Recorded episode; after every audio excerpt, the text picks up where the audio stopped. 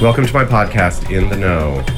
My series of interviews with amazing people doing amazing things as I travel around the world of no-tell. Welcome to In the Know. Uh, Thank Robbie you. Cape. And you are an entrepreneur now at least two times, if I understand your profile properly, but also a long tenured master of like the glory days of Microsoft. And I think there's so much to get from all this stuff, but the, the place to start is clearly the book you write will not be in the business section.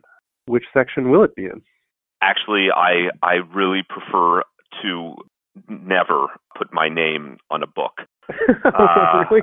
You know, and so I like I, I recognize I said that you know I didn't want it in the business section, which I recognize allowed you to infer that maybe I wanted it in another section, like maybe Some other section, but you're like section, Sam but- I am. But no, I'm like, man. yeah, exactly, like in the children's book section. But I think this speaks to my style of connecting with people. I would much prefer, like, if I had to choose between writing a book that would be read by however number of people the publisher tried to convince me we're going to read the book and actually care about it, which, by the way, I wouldn't believe what he had to say on that front, versus entering into a conversation with 10,000 people, you know, where I, I could actually sit down and have a conversation with 10,000 people over the course of several years, I would choose the latter. Because from where I sit, every conversation I have ends up teaching me something. And writing a book makes it seem, and so many books that I've read actually end up reading this way, that the person writing it only has things to teach as opposed to things to learn. It's not a negative against them. I realize that all great people got to where they got because, of course, they had so much to learn. That's like, I'm not making a comment about them as individuals and whether they believe that they have something to learn or not. I'm speaking to the way it, the perception associated with reading a book by someone. It is so one sided and all of these things are conversations. And so I much prefer to have the conversation over write the book. It's hard to disagree. I think I'd also like to have 10,000 conversations, but that's a hell of a lot of conversations. I wonder where the break even is. Where's your break even? Would you trade a 100 but- conversations but, for a book? But each, but each, each one of them is so rich. You know, I get to. Let me give you an example. You know, on on average, let's say I work 350 days a year, and on average, I have six meaningful conversations every single day in doing my job. I mean, that's a lot of conversations, and I strive to learn something in every single one of those conversations. Would I take that time over the course of two years? I mean, count it. That's my God, what is that? Well, I have to quickly do the math. It's uh, you know that's a lot of conversations. Would I take that and replace that over two years? The, the amount of time it would take me to just write the, a, a book to just talking, which is essentially what writing a book is. And I'd say That's no. interesting. Yeah, No. 2,000 a year, 4,000 in two years. Maybe the typical one is 15 minutes. I mean, it can't be an hour for each of the six per day, It's right? a half an hour. But still, that's a ton. Yeah, that's still a ton. And there's something to learn hours. from every one of those conversations. And, you know, like my brother so often tells me, and by the way, I'm still learning also, that when you're talking, you're not learning. So let's uh, let's rewind a little bit. Let's get to this passion about listening and learning. You're a startup founder now, but you're sort of recently arrived. Someone looking at your profile would say microserf.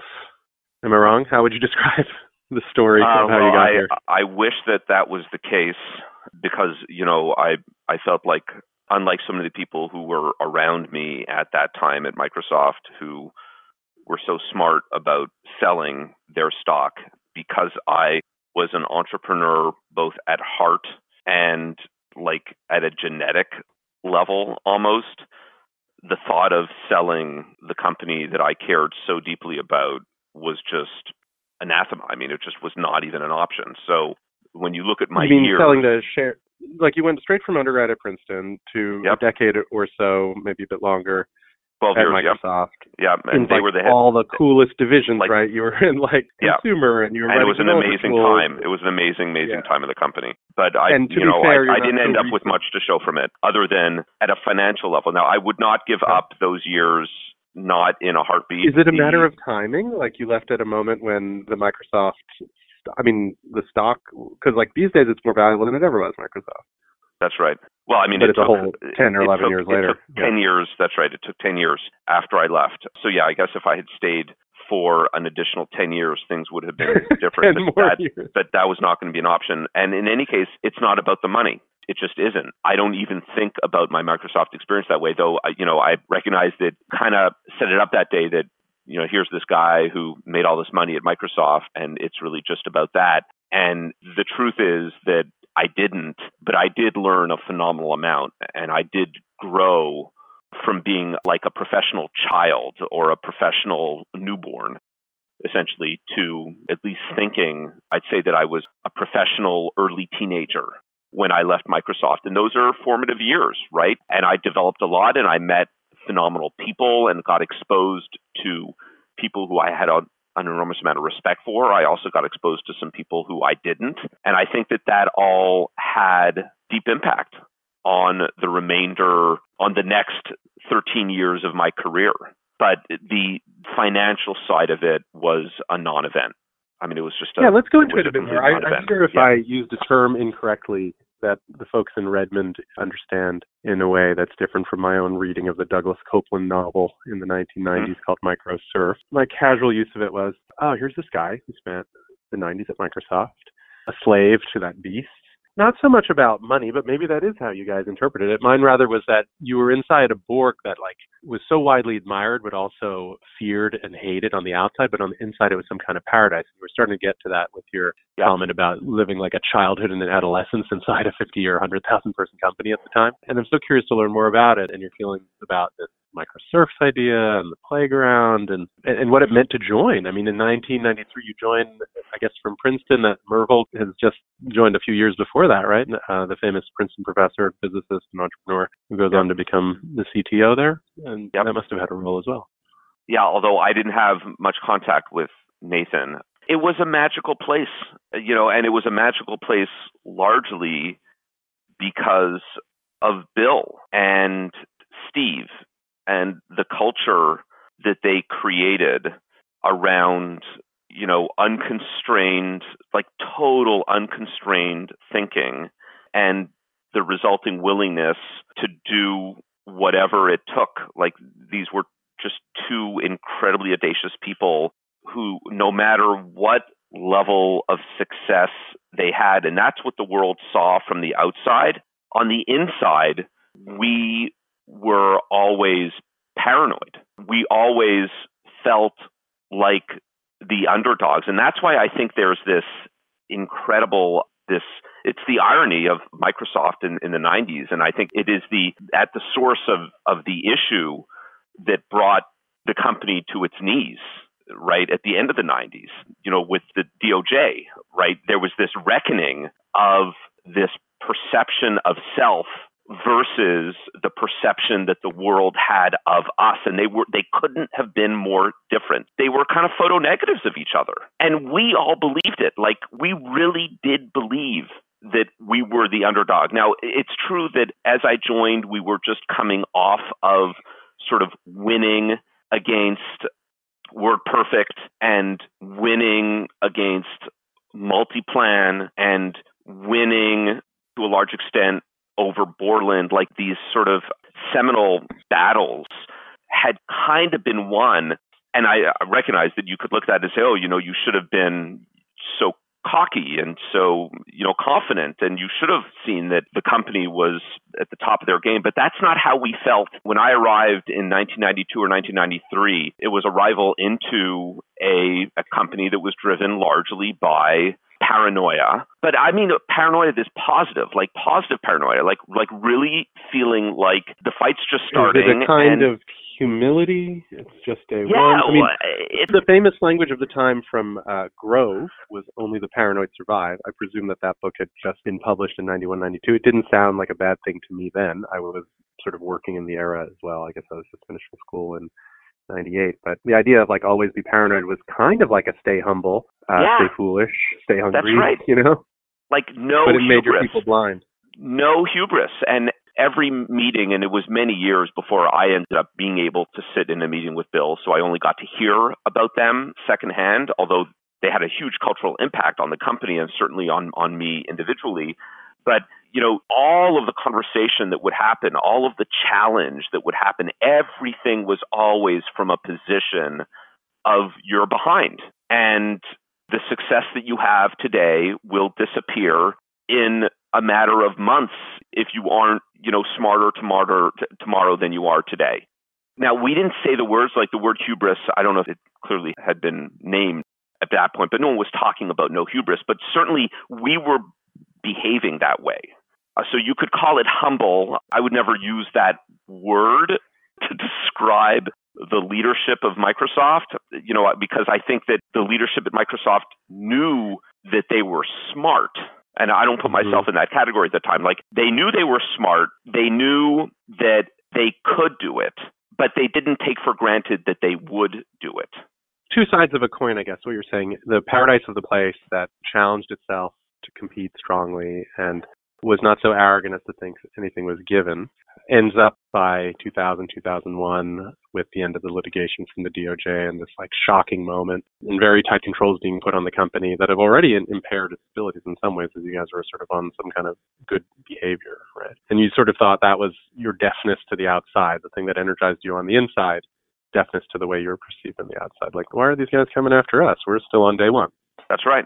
Yeah. And maybe that's a, a disease like for another Seattle company that's famously always on day one, the Amazon folks, are do you feel that you see this in other organizations, or was it a unique feature of the Microsoft story?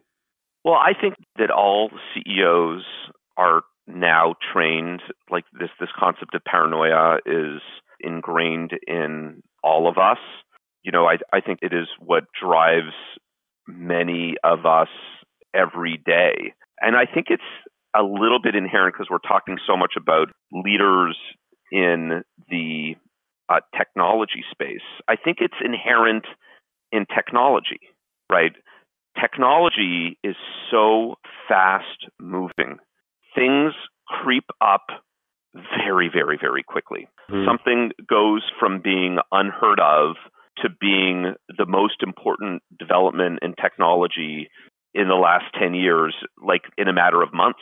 That yeah, iPhone, happen. January 2008. I mean, speaking of hubris, when Ballmer was in charge, the, um, you know, like the famous Ballmer dismissing iPhone or Jim Balsillie of RIM dismissing iPhone, it just emerges from, from nowhere. Some people are like, wow, this is great many of the leaders of the large organizations blow it off. And so that phenomenon, I think, yes, we in tech, we do know this phenomenon of something coming around the corner and of posturing either like Gates or Grove or Bezos with this whole first day thing, which I mean, I think we mean it sincerely, but I think we are a little bit influenced by the way these guys have talked and behaved. Oh, for sure we are. Yeah, because they're but at that moment, but at model. that moment, but at that moment when you know like Ballmer's blowing off the iPhone, you must have been cringing too. You were a few years out of Microsoft. Maybe it really just is such a huge surprise that almost any reaction seems like hubris. Do you think Microsoft in the decade after you left had that same level of humility? Probably not.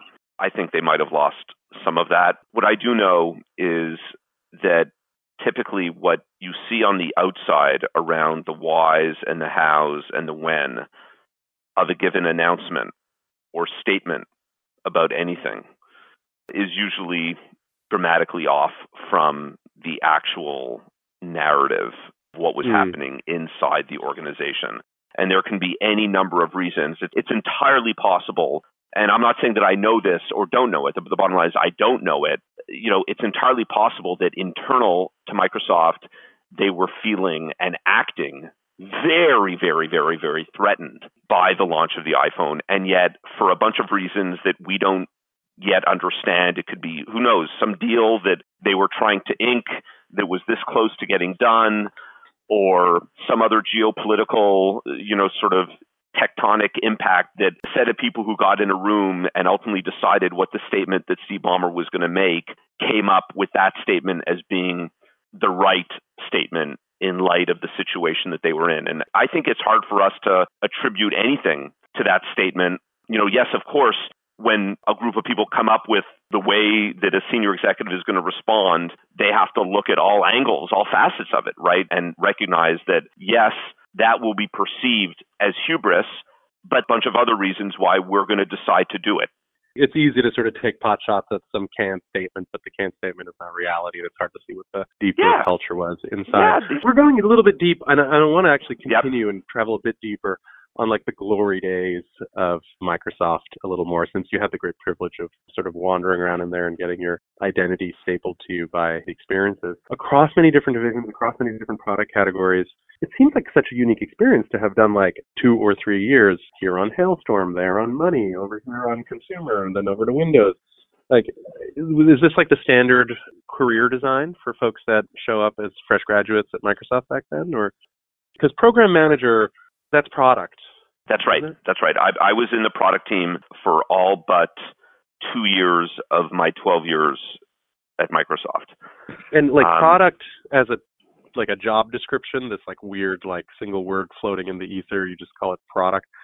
I was a program yeah, manager in the product group, so we can talk about product group. Like the product group are the you know the people at Microsoft, and it's a, a, very broad set of functions, one of which is the program manager, but it's the entire organization at Microsoft, at least at the time we were organized this way, that are responsible for ultimately building product, like the actual bits that get released, you know, under a given brand name, actual product. Like, so, you know, the people who are working on Microsoft Word or Excel or Visual Basic, you know, and these will be developers and program managers and testers and general managers who are running the whole organization and uh, localization specialists. But that whole group, like back in, in the day, we sort of thought of Microsoft as these two muscles. You know, there was the muscle of product, the people who were building product day in and day out. And then there was the other muscle of the business, which was sales. And that's kind of, as a product guy,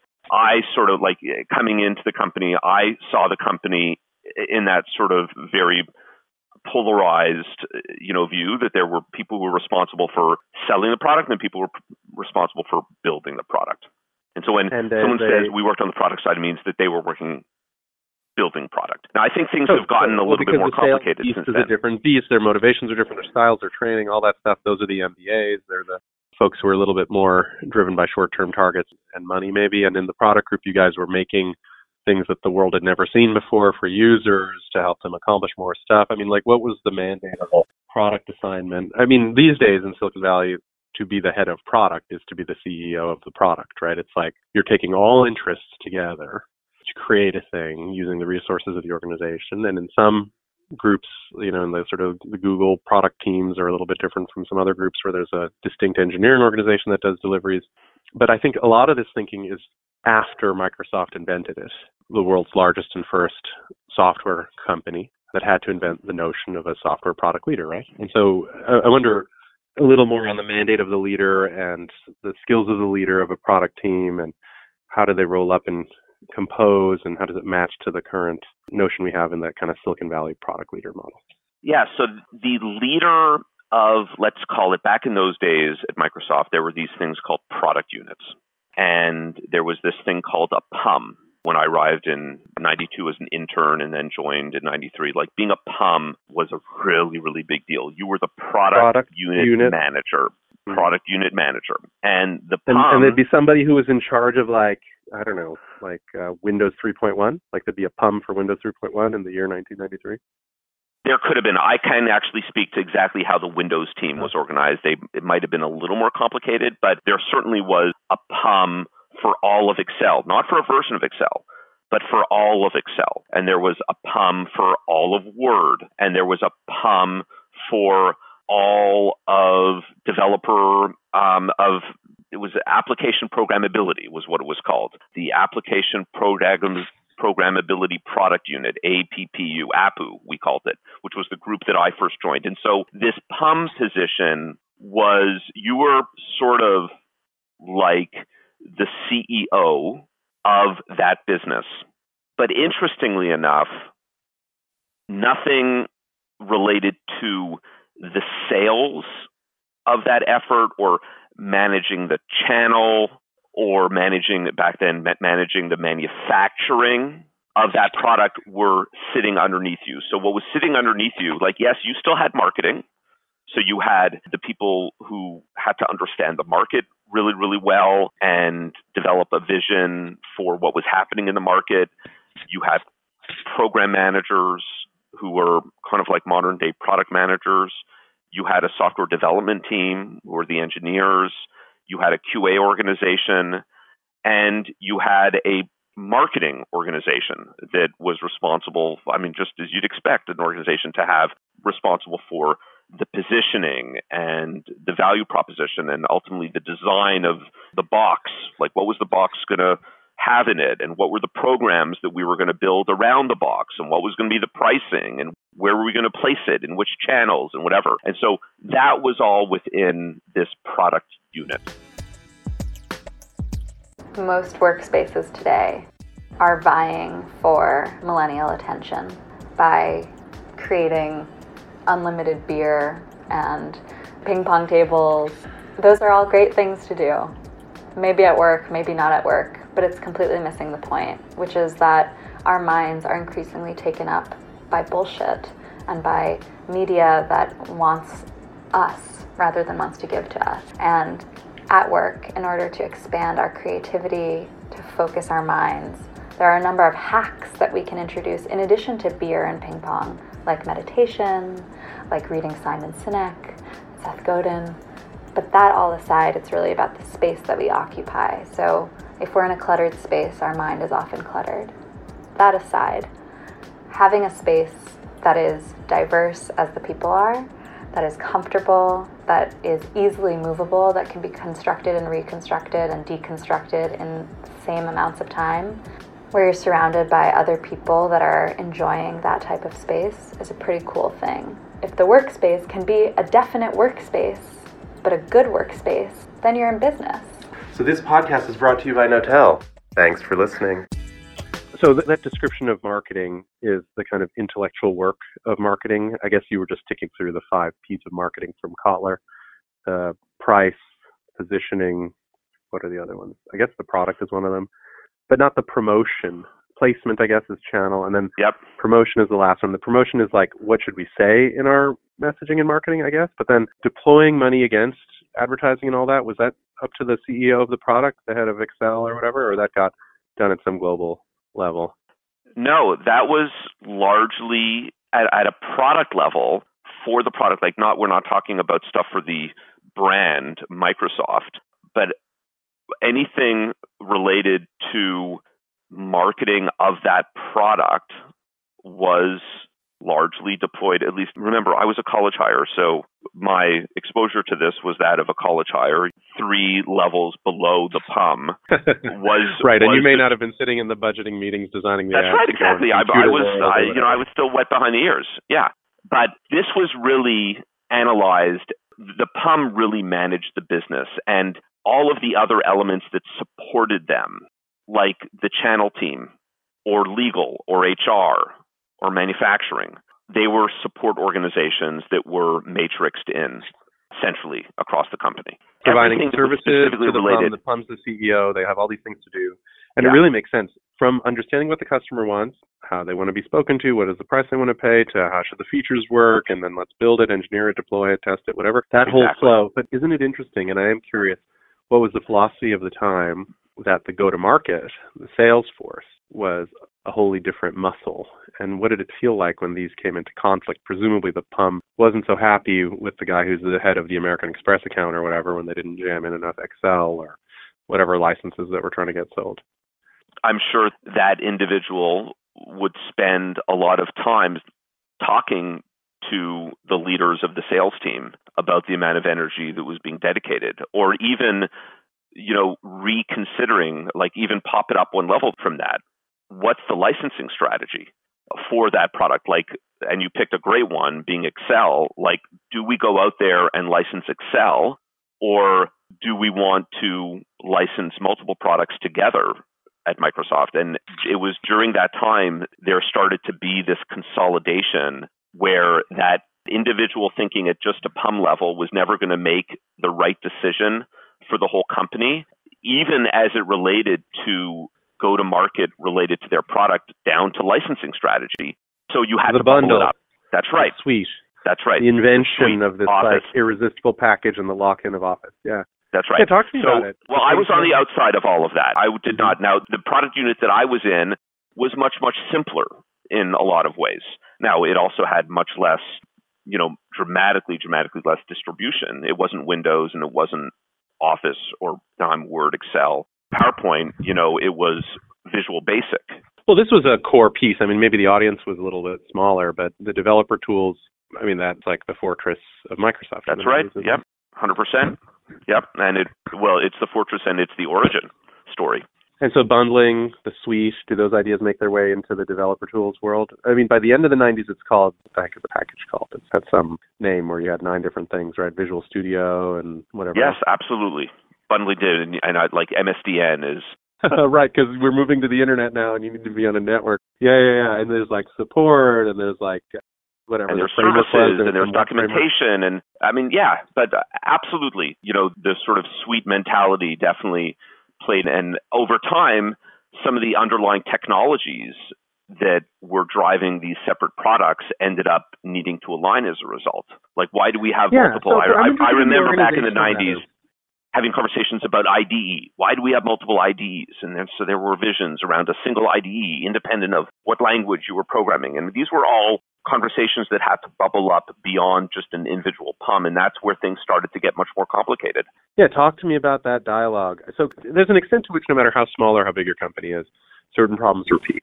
And some of the patterns are who is to be master, the supply side or the demand side, meaning is it the customer or is it the product we're creating? Or can there be multiples of things or should they all be integrated into the single ideal thing? And if it will be ideal, when will we achieve that?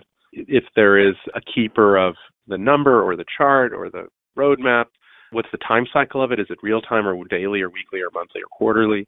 I mean, th- these issues they repeat in different forms if you sort of mix and match the things that I just mentioned. And I think the prism of developer tools through the 90s, the integrated IDE or not, the bundle or standalone, the license or the package software, the Salesforce is to be master or the product PUMs are to be master. I mean, I'm just so curious as you search through this especially into the late 90s when you're becoming a leader of, the different products that you were in charge of, whether it was .NET or uh, some of the other network products.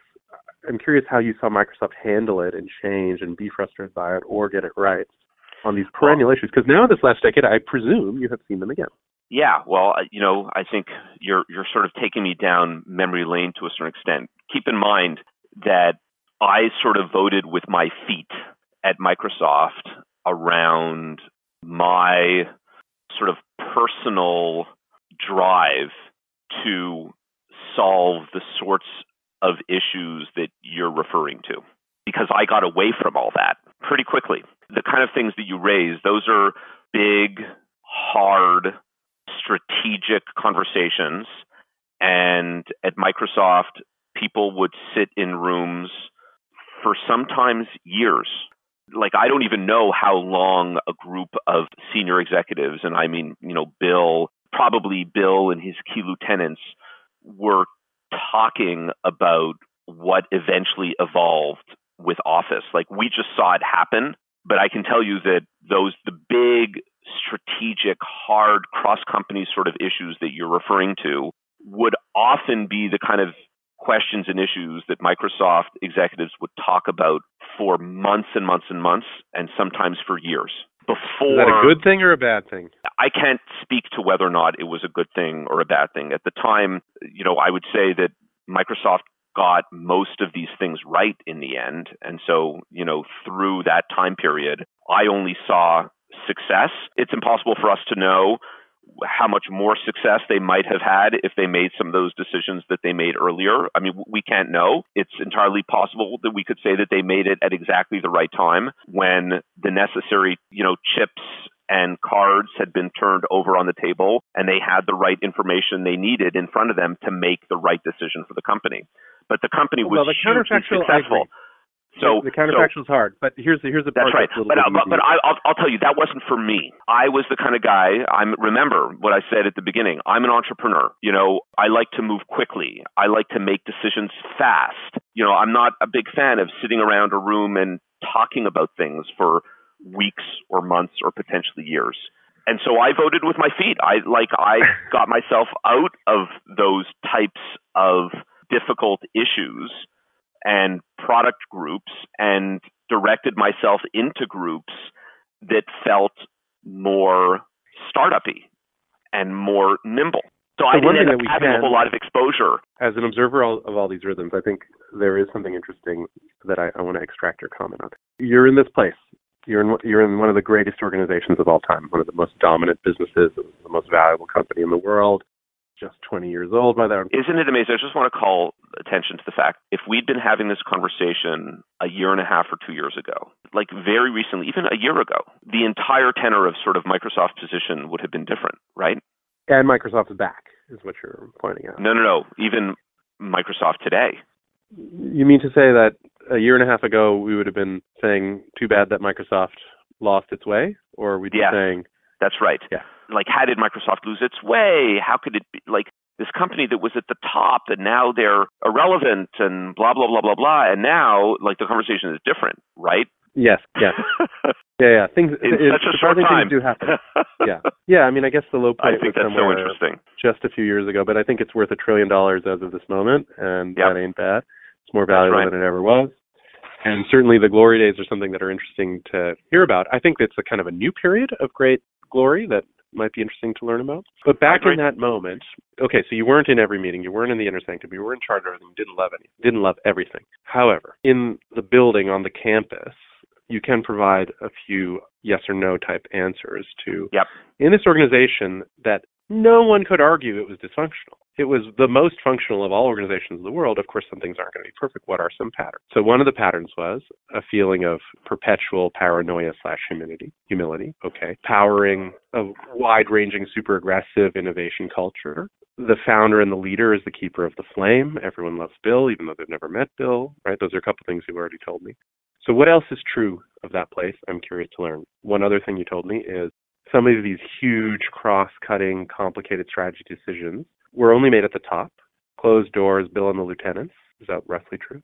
Not a massively decentralized innovation culture, but rather a inner sanctum.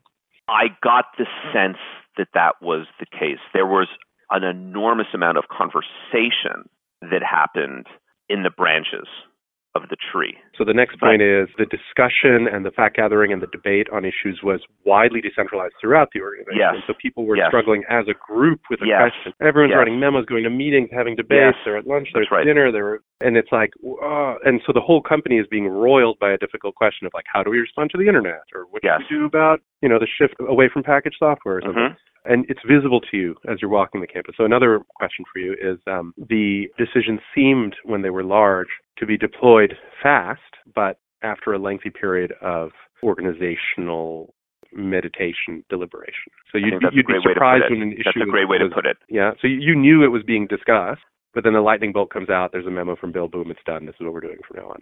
I think you could probably, and again, you, we're leveraging my memory, that pattern is likely reasonable, although in the moment, it did not feel that way.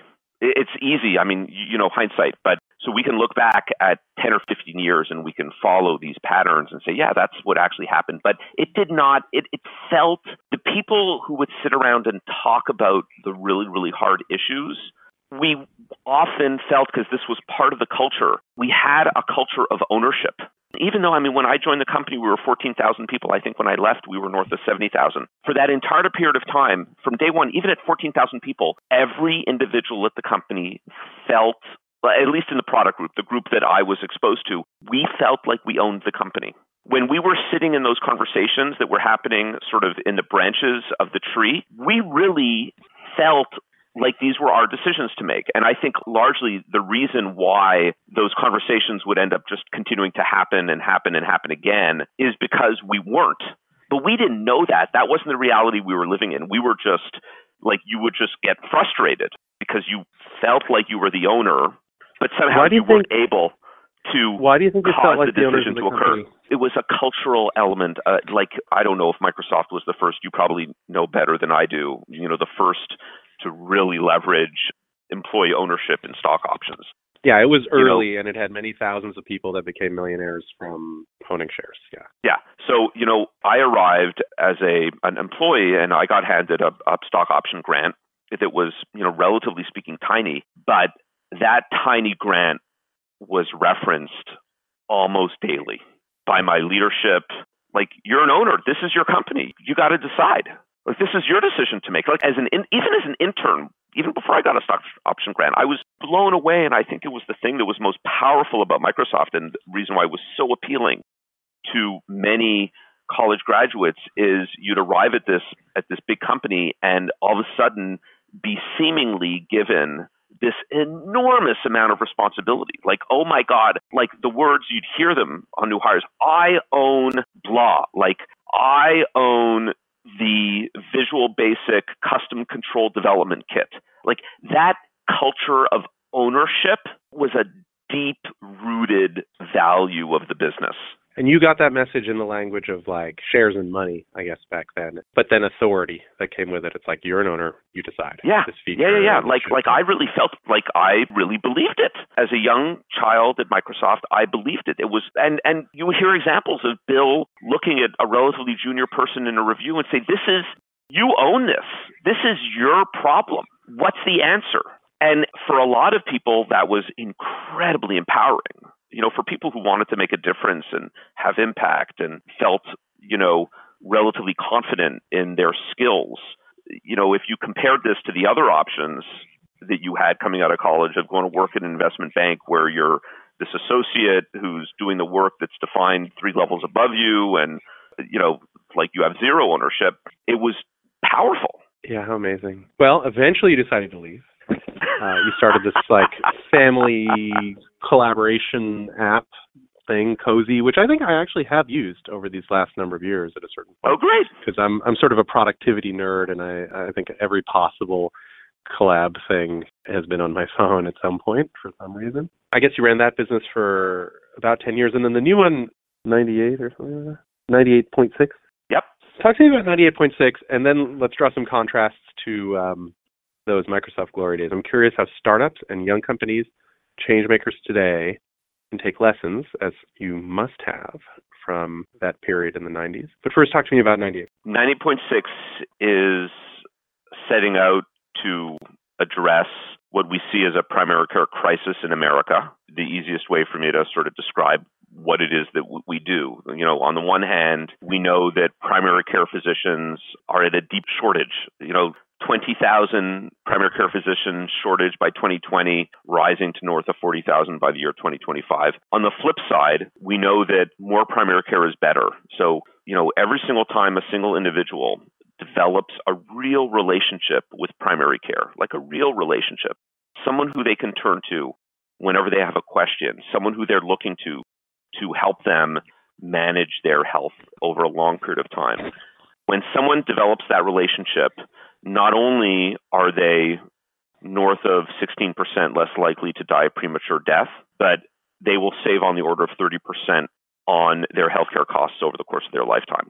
So you have this shortage, and yet we know that primary care is good, that people should be demanding it more. And yet all the solutions that are occurring in the marketplace right now, we see as highly regressive. Like they're actually delivering, like helping devolve primary care into sickness care, which prevents people from having to build those relationships with primary care. So what we're trying to do in 98.6 by virtue of delivering on demand primary care on your phone that you can access from absolutely anywhere through primarily a secure private text based experience.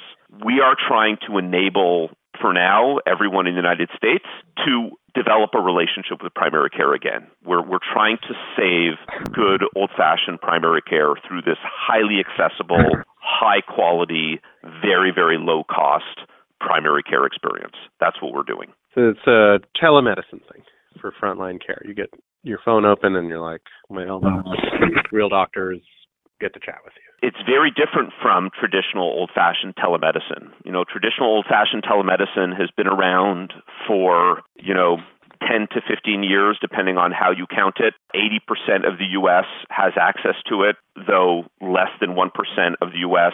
of the people who have access to it actually use it. And that's been the case forever. That has not changed. That number is neither going up nor going down. That's traditional old fashioned telemedicine. 98.6, on the other hand, has utilization rates that within six months of deploying in a single customer, and we have deployed with north of 70 customers now, we have utilization rates on average higher than 6%. And that's just within six months. The key difference is, you know, I put traditional old fashioned telemedicine in the same camp as many of the other regressive developments that have happened in what we're calling quote unquote, I'm using air quotes, primary care, which has, like I said, devolved primary care to sickness care. It really is just for sickness.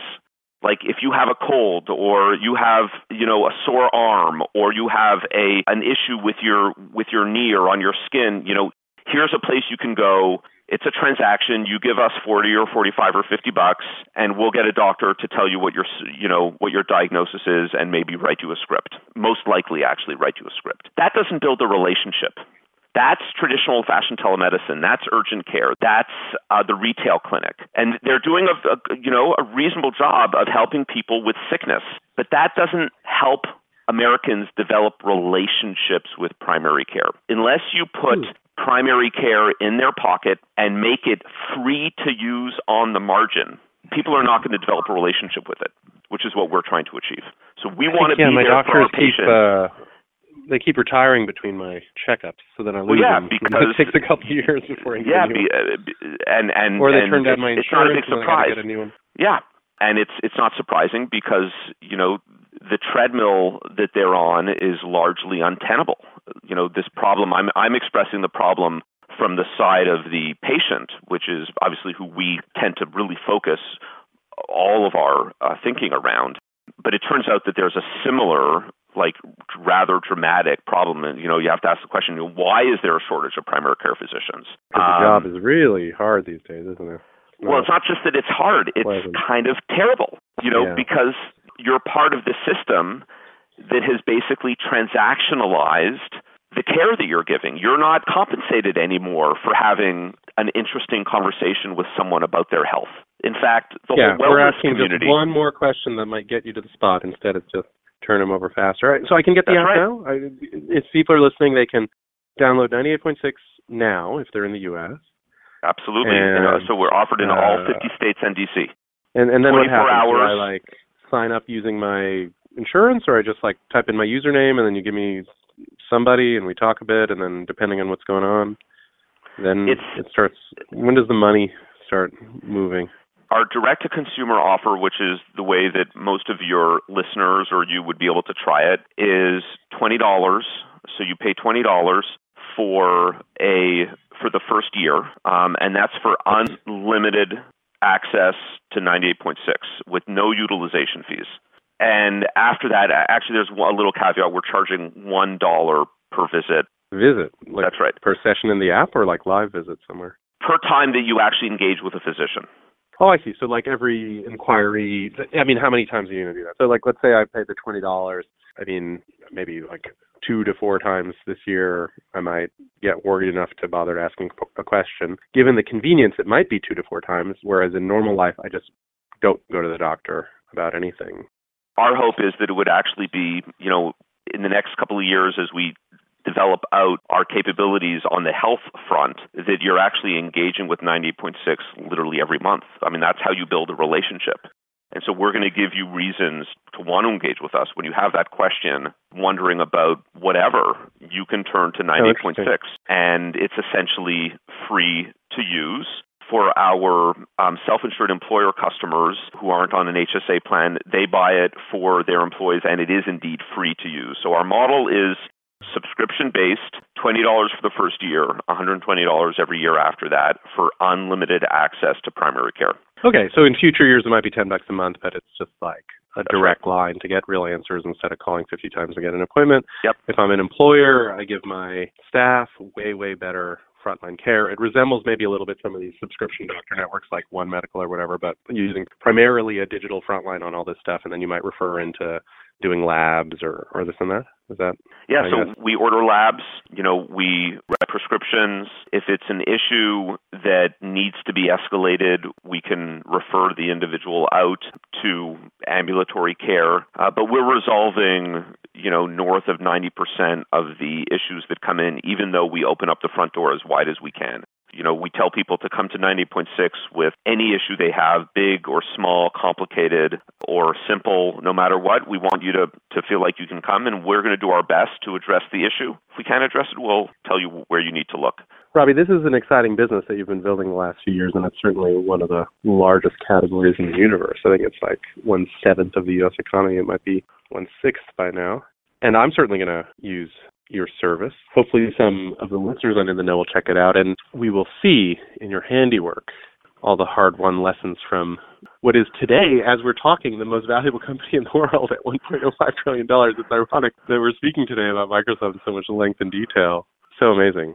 You know, Satya has done, well, Satya and the entire company have done an amazing job. I think it really comes down to ultimately the people who Satya has brought on board and empowered, and I mean, he's just, he's doing truly an incredible job with the company. It's got to be one of the most phenomenal turnarounds of all time.